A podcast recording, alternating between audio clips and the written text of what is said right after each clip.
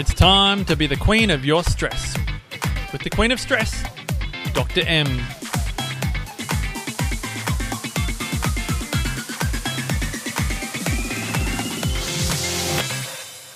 Hey there, B Q S listeners, and welcome to our one hundred second episode. I'm Doctor M, and this podcast is designed to help inspire change in how you see, manage, and use your stress. So you can be the queen of your stress, not your stress being the queen over you. In today's episode, I'm excited to be talking about pendulum swings. Now, you might be wondering, what the heck are you talking about, Doctor M? And she's gone early with being a bit cray-cray. But the reason why I wanted to talk about this is because at various points of our life, depending on what is happening with our routine, is that we might be going to extremes in certain behaviours, whether that's uh, you're really looking after your nutrition and you're being really disciplined with it at the moment, and then the pendulum to swing to that is sometimes you get overly relaxed, whether it's you're into your hardcore exercise at a particular time and then you uh, have a couple of days off for various reasons and then you don't get back into it. It might be from a social aspect where you've gone through a bit of a drought socially where you're, you're not getting out and about very much. That certainly happens for a lot of people over the winter months where, you know, it's a bit dark and cold, and so they stay at home and hibernate. And then as the sun is coming up in Australia, we're, we're well and truly into spring now, and, and you can see that people are getting out and about a bit more and starting to reconnect on a social level. And it's really fascinating when we start looking at these pendulum swings that we have in terms of making sure we're checking in with the signs and symptoms that might be showing up, showing us whether we're in the good, bad or ugly stages of stress.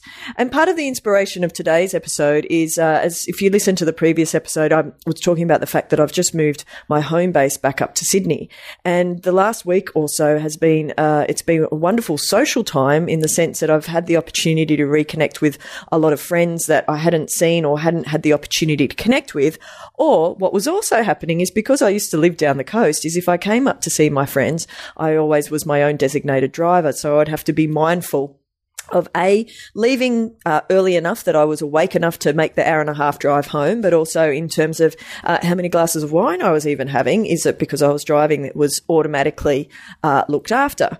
And so it's been really interesting now that some of those barriers have been taken down, if you like, is that one is the opportunity to really reconnect socially with a lot of my dear friends, which I feel really blessed and grateful for, um, but also understanding that it's important to keep an eye on those signs and signals, as I said, of how I'm adapting to the extra stresses that I'm putting on my system.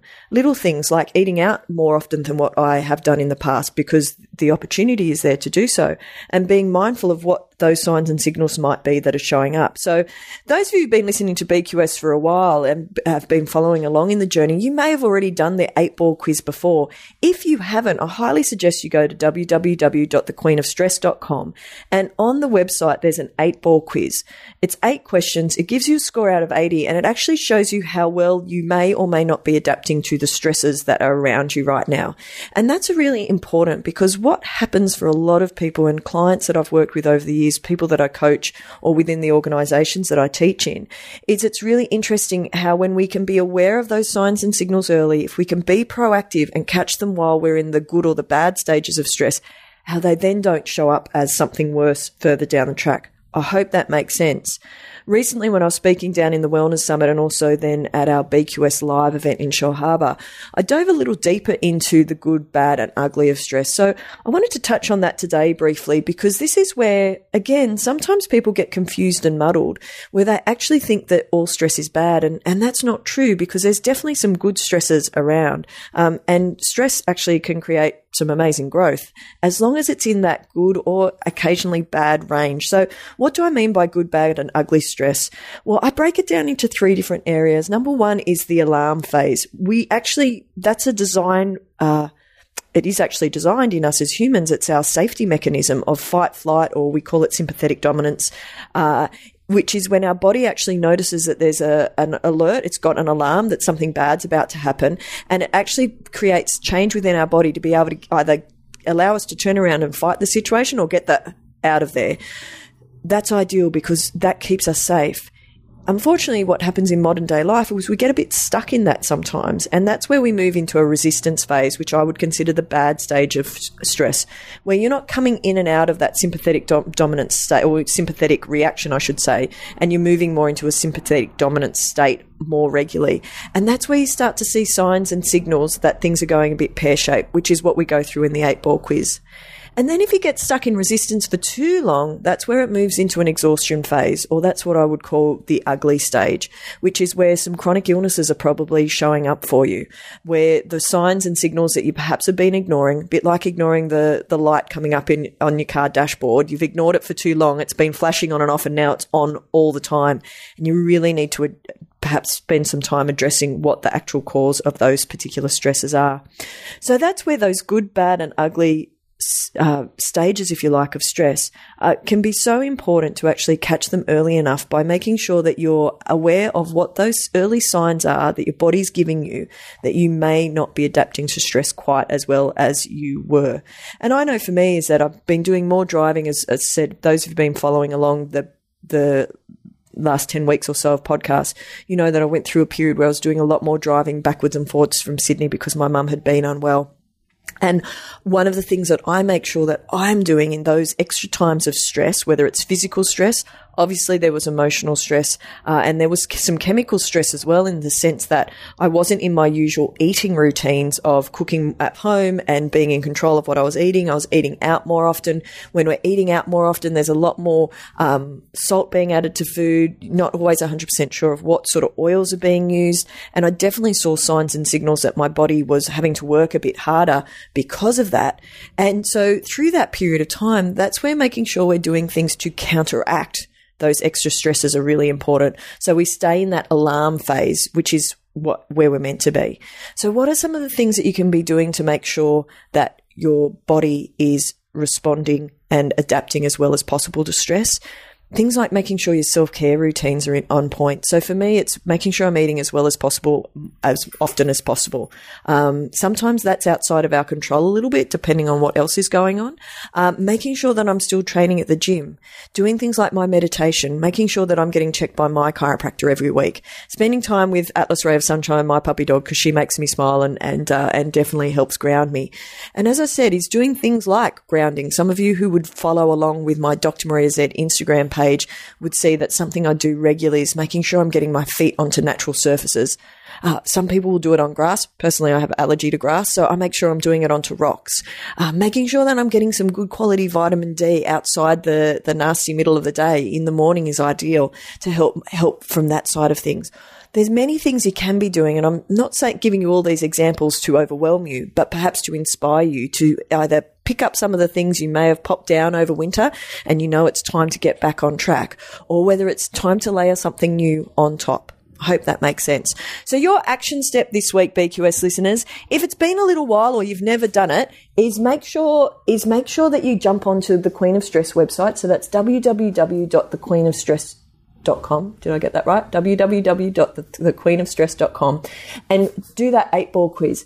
If it's been a little while, make sure you check in, because at different times in our life is that sometimes our stresses are shifting, right? They're always shifting. It's as my dear friend Kim Morrison said, if you're having a bad time right now, this too shall pass. And if you're having a good time right now, this too shall pass. So I probably got that a little bit wrong, but I think Kim will forgive me, is checking in every I would say every quarter in terms of how you are or are not adapting to stress is a really good plan. And that, that quiz is available on the queen of stress dot com so that you can check in on that. The other thing to make sure you're doing, guys, is tapping into communities. And if you're not already a part of the B Q S movement on Facebook, is you're most welcome to join so you can be part of a community of like-minded souls that are all looking to be proactive with what's happening with their health. So your action step this week, B Q S listeners, as I said, jump on board the queen of stress dot com and do that eight ball quiz. And the extra action step this week is check in with that self-care. What perhaps do you need to double down in? What can you add or layer on top? Or what do you need to reactivate within your life to make sure that as you're coming into spring and summer is that you are adapting as well as possible to your stress so that you can absolutely be the queen over it. So before I finish, top five for this week, B Q S listeners. Music this week is Wish You Well by Sigala. Really like Sigala. Um, I haven't, haven't actually mentioned them for a little while, but they're always on high rotation in my car because I find the majority of their music really upbeat and high vibration, which I really like. Uh, book this week is The Telomere Effect by Elizabeth Blackburn. That's super interesting. I'm getting stuck into that. De-stress this week for me is walking my puppy dog. Atlas brings me a lot of pleasure and joy, and one of the things that I often see people getting muddled as far as self-care is concerned is they think it needs to be expensive. Doesn't have to be at all.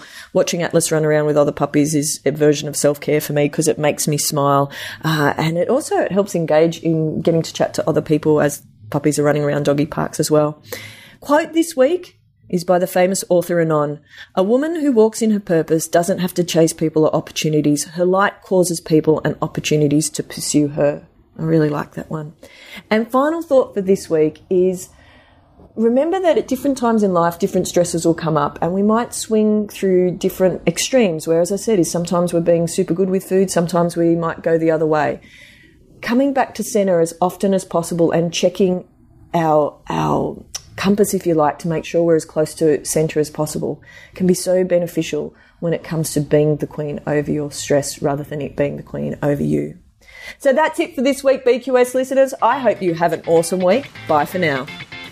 Well, that's it for today's podcast, B Q S listeners. Thanks again for joining us. Remember, if you would like to subscribe, make sure you hit subscribe on iTunes. And if you want to stay in touch, check out our Facebook page, The Queen of Stress, or on our Insta, The Queen of Stress.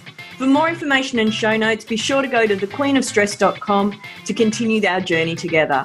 Hope you have a fabulous week, and I'll catch you next time.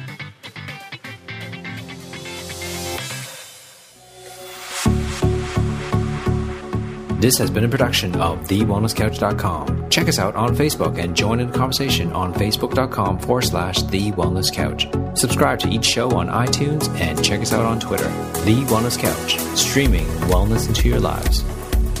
Whilst the Wellness Couch presenter endeavors to provide accurate and helpful information to their listeners, these podcasts cannot take into account individual circumstances and are not intended to be a substitute for health and medical advice from a qualified health professional. You should always seek the advice of a qualified health professional before acting on any of the information provided by any of the Wellness Couch podcasts.